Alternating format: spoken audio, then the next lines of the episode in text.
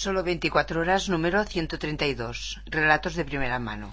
Podcast distribuido bajo licencia Creative Commons, atribución no comercial, compartir igual 3.0 España. El jardín romántico.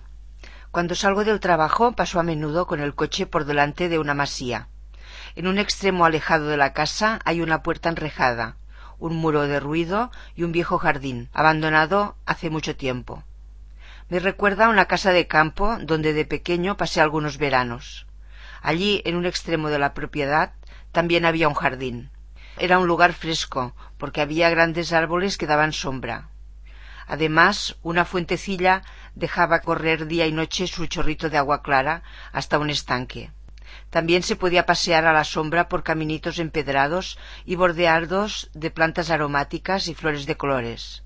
Era un buen lugar para ir a tomar el fresco después de una larga y calurosa jornada de trabajo estival, o donde alguna tía solterona y mayor podía ir a coser un rato, y por supuesto era un lugar idílico para que los enamorados pudieran pasear, descansar o hacerse confidencias.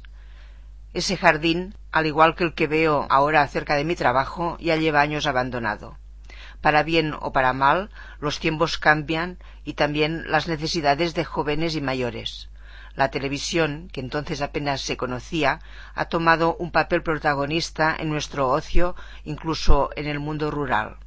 Los enamorados ya no festejan en casa ni en lugares a la vista de todos. Las nuevas costumbres les permiten alejarse de miradas indiscretas. Y también ayuda al transporte. Pasar de la bicicleta al automóvil cambió tantas cosas.